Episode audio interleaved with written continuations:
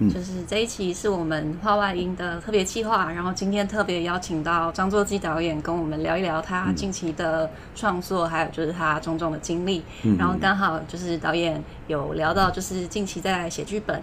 然后今年也会有上映的新片，就是《夏日天空的那匹红马》。嗯嗯，那我们也都非常期待，然后也好奇，就是导演就是在在制作这部的过程当中啊，有没有什么就是特别印象深刻的事，可不可以跟我们分享？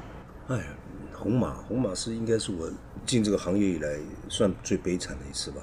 其实我一一开始很希望在一个很穷苦的家庭。然后每天捡垃圾，住在垃圾堆，住在他们家有个大湖，那个大湖是人家丢垃圾下来淤积在那边的。然后，但他们家庭也有弱智的，也有什么。然后突然有一个女生从台北来说：“你那个老人家是我爸爸。”就是有一个外来的人去打乱他们本来的生活。嗯嗯。本来想法很简单了，那个女生去仓库，因为男朋友的关系去偷一个仓库，都是马。她就偷了一匹马，气球的马，可能跟男朋友在争争执，在海边把它用那 BB 弹把它打破了，打破之后那个那个马就飘走了。飘走有一天，因为主人公他们家庭常常会到海边画画，或者是捡了捡不要的东西啊，捡榔头啊、家具啊，运回家里面去。有一天就捡到那匹红马，这样破掉了红马，就怎么样打打不起来。我本来是想说，但我不知道碰到疫情。我一碰到疫情，整个让我超支，让我还有人性的问题，然后加上我演员又受伤，然后整个拍了两年，呃，很痛苦的过程。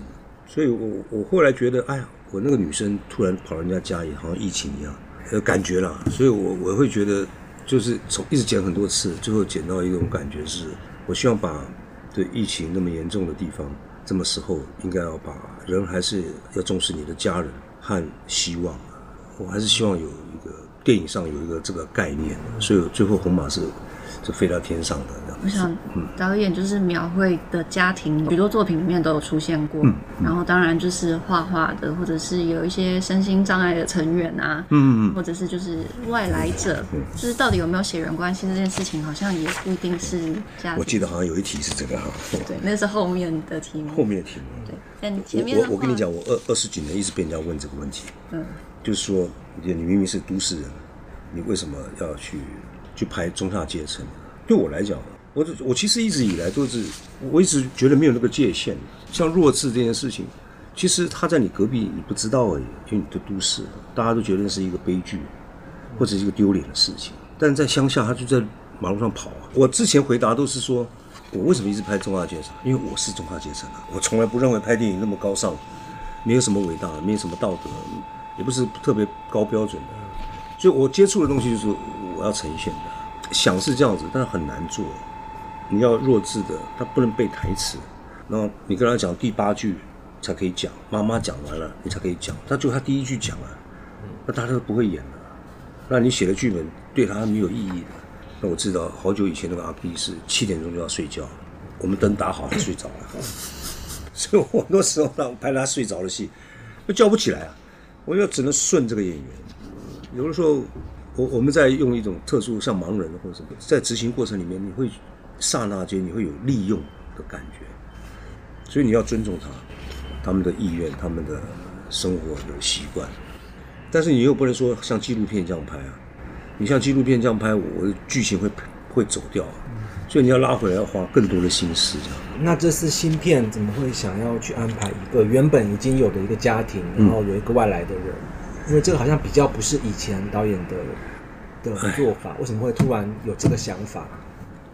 那个时候在弄的时候，呃，其实我我是想把它当成一个像疫情一样。那时候大陆疫情是算是一开始很严重，然后开始我们这边封锁的很好，所以那时候我觉得，嗯。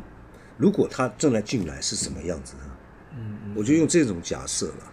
哦，当时是这样假设，结果我哪想到大爆发，去年，哇，那个整个我就我就拍一天停二十九天了，我就完全没办法。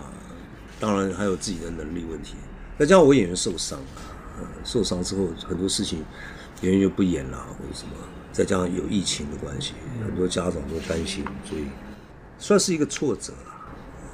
红马算是剧本最后有改过几次？二十次吧。哇，因为已经场地人家也不借了，那你不能群聚啊，嗯，那怎么办？所以那我们演员要上个厕所不让你上啊，诸如这种小事情，那我们自己要做，要带一个流动厕所，那就变成吃饭也是，你买便当要很早之前订，他不做啊，就是变成我在宜兰拍的嘛，就我们对宜兰不是很熟悉啦。所以我好好奇怪，我每次到宜兰拍都非常痛苦。第一个住在那边就花一两百万在那边住，整个大队人马在那边。我我的蝴蝶也是这样子啊，拍了两年半了，那我也不知道为什么。那他们有人说以后你就少去那边拍好了。我说 OK，所以我这次新片我就写台北市啊，我专门找那种很窄一个人可以走的巷子，我喜欢那种巷子，这样到处找啊。我公司刚搬来嘛，搬来两年多嘛。那我觉得大稻埕这个地方是一个，它是有历史的。那我可不可以去找一些他们的东西在里面？就找一些这边的老人啊。所以我们花了大概四个月时间，制片组去找这边所有的老人，看他愿不愿意来参与演出。但都是很难的，因为新演员、素人哈，他们演戏来试镜的时候都穿旗袍，阿公阿嬷。阿妈就是马上打，呃，花了功夫了。我的妈呀！我说阿妈，呃，你在家可能要穿内衣裤哦。你在家不是穿拉的？他们的逻辑不是啊，拍戏是非常漂亮的，会花很多时间。然后这样疫情，我们刚刚才知道一个早上一个我同事确诊了，早上才确诊，一确诊整个他的工作整整明天定妆嘛，全部停下来，害我都不敢来了。哎，那可以问导演，那个当初那，为什么红马这一部会一开始就想要选在宜兰拍？是因为想要拍海吗？我非常喜欢宜兰，是因为它的天空随时会变，它平原，然后它很多水，它的水沟很很多很干净很漂亮，很多稻田。我们前年拍的时候，它是刚收割，然后拍到又长稻子了，然后又收割这样的两年。宜兰是一个非常有趣的地方啊。说变天就变天了，我我喜欢这种，这个这个，因为台北市，其实我不喜欢台北市，因为看不到天空。我喜欢有天空，然后在天的下面，其实人好渺小，我喜欢这种感觉。那这样如果那如果说像是这样的片子，就是说好像原本是那个预想可能有就是那个疫情来，结果后来似乎真的疫情来了，然后剧组碰到这么多问题，那在这个过程里面。就是除了那个剧本改了很多次之外，还有什么其他？就是导演在处理这种比较紧急状况的做法。我很多戏在夜市啊，不能去了，他不开了。嗯，宜兰他是固定礼拜二哪里，礼拜三哪里，我们就固定在追嘛。然后里面戏里面是有个人是是是做夜市的摊贩，那大家都没有来，我就一个人，就我拍戏 一个人，每一条街就我一个人，不对呀，就要改啊，一直改啊。呃，比如说要到卡拉 OK 去。那卡拉 OK 不让你去啊？假设了，老板他不在，他全部把你杀消毒完了，我也找不到人来啊，就在那个地方很难啊，就变成每天有困难。然后有的时候我们住的饭店，饭店也很紧张，而且那时候不能群聚嘛。去年有一段时间非常紧张的时候，然后不能群聚，我们我们六个人住一间怎么办？那万一有人确诊，我就哭了我。我那一下子暴增了，那没有那么多房间怎么办？要回台北，就要停工。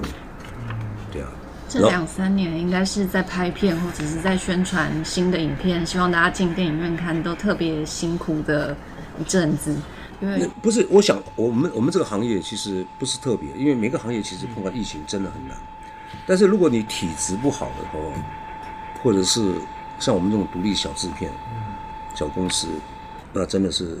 就会我我觉得算辛苦了，所以还好有一群朋友或者是热爱电影的人，他们愿意是一直陪着我这样子。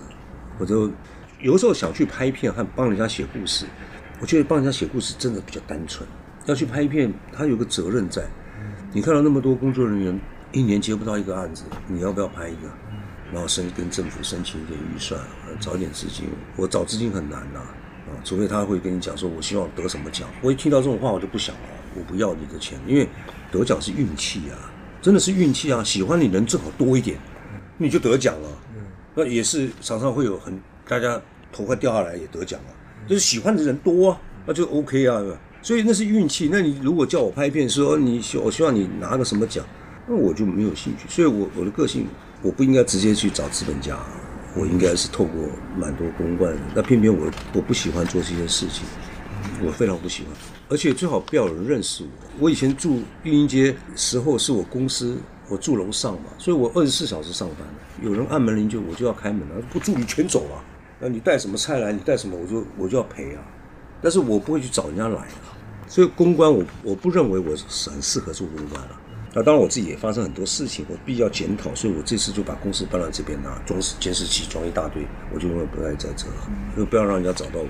我还是习惯一个人在菜市场啊，阿伯阿公啊，我不会讲台语，但是我会跟他聊天买菜买菜。我喜欢跟人的感觉了，就像到超市一样，好冷哦。就每次结账的时候就是统编什么的，你你除了那些话都没有东西耶，是吧？那我们也觉得那个人，他每天这样子，但是我们去跟阿嬷，虽然我也知道，像传统市场有些炸炮的时候，就第一间是妈妈在摆，第八间是儿子在摆，他卖一斤十块，你卖一斤五块，我们这种一一一从头到尾买嘛，一问你五块，我跟你买，那没想到买完之后再回来之后，他又从这边菜拿过来，我们两个同一家，但是认识之后，那我们就买七块，就是因为我觉得你也要赚。呃，你少赚就好了。我的逻辑是这样的。其实疫情当然是我我认为是一个呃，所以我用挫折，但我不认为是困难。那你你要克服啊，你不克服，所以还是把它胶片了，还是把它报金吧。但是我不认为它有很很好的成绩啊。当然就是呈现我对疫情这种敏感度不够，我们要有很多的应变方法。我们这个行业，然后今年好像又有摄影师摔死嘛。所以公安法又来了嘛，来来就很多东西的当然是好事，但是如果独立制片，他会碰到更多的我们说挑战。那所以导演现在新片就是想要就是拍大道城这附近，嗯、所以也是跟刚刚导演说的，会到这附近的市场啊、店家啊去那边谈话。然后，但我不会拍迪化街那种非常宫廷式的，嗯、我都没办法。我在路边摊那种阿公阿嬷，我们就非常，我们整条街都试过了，找很多人呢。但是我们看好房子，人家拆掉了，我们快晕了。人家商业架构比较快了。我们我觉得每个地区有每个地区的文化。对我来讲，电影是一个呈现现在生活的一种其中的一种方式。所以，如果透过我的电影去看，比如看《关渡》、看《南方二》、看现在大稻埕，其实我拍出来你看不出来是大稻埕，但是你要问我嘛，我说在大稻埕，你也看不出来是在景美啊。对，我是说那是景美。对，只是我喜欢接来接去啊。其实一个场景一场戏，比如最终用时，他从菜场从这头走到走回家，分了六个地方，我把它接起来，就连续性的带个猪头就好了，带个气氛。讲到猪头，就想到《醉生梦死》的那个场景，实际上那场景令人印象很深刻。嗯，我也在想，就是因为导演也拍了很多，就是像这样市井小民的各种生活嘛，嗯嗯嗯、所以其实你是一个很喜欢跟人接触的的创作者。嗯，常年就是跟跟这么多人接触，到现在为止的的想法有没有改变？嗯，我我必须讲白了，就是说，其实。我在二零一五年的时候，我对人是不信任的，就是你会发现有些人假设作证这件事情，然后到法庭上会翻供，你会看到人性之间。那当然，我个人觉得自己，嗯，去面对这个事情啊，你必须要去面对。所以，像我进监狱之后，呃，法务部有几个长官找我，可能看过我电影嘛，就跟我聊，希望。拍一些东西，我说 OK 啊。你刚刚说我喜欢跟人接触，我不是喜欢跟人接触。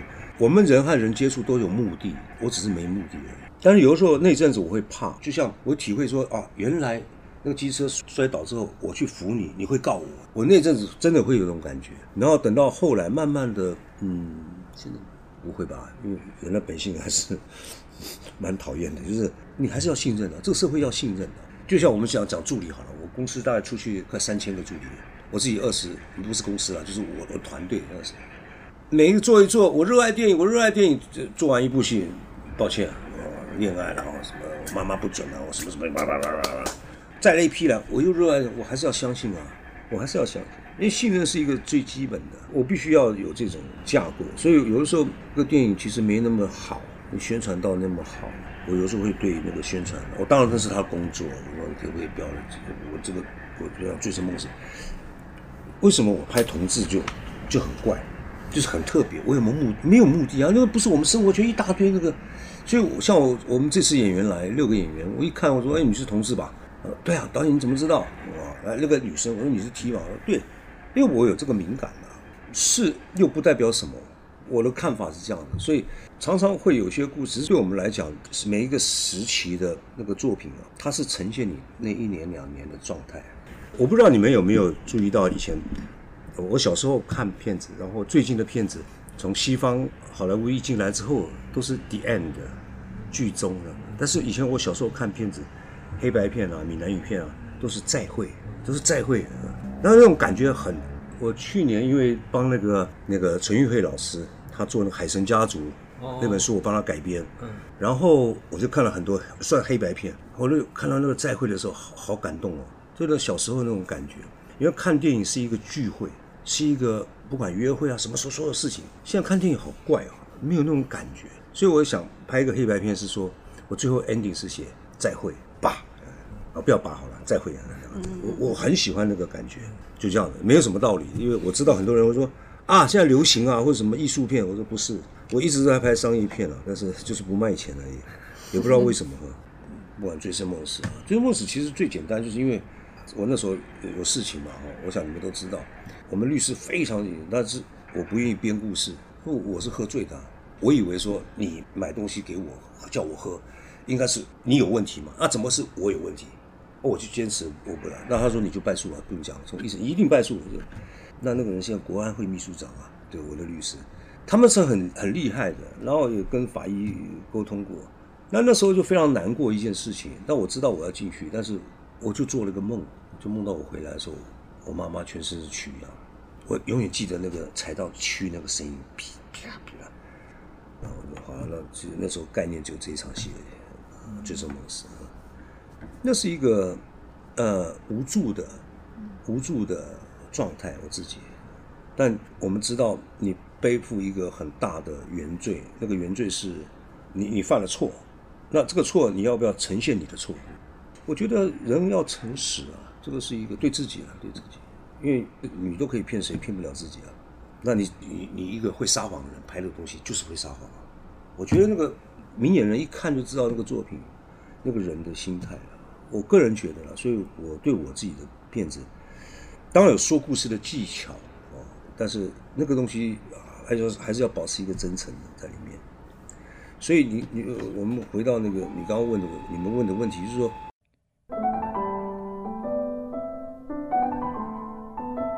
以上单元由数位传声制作播出。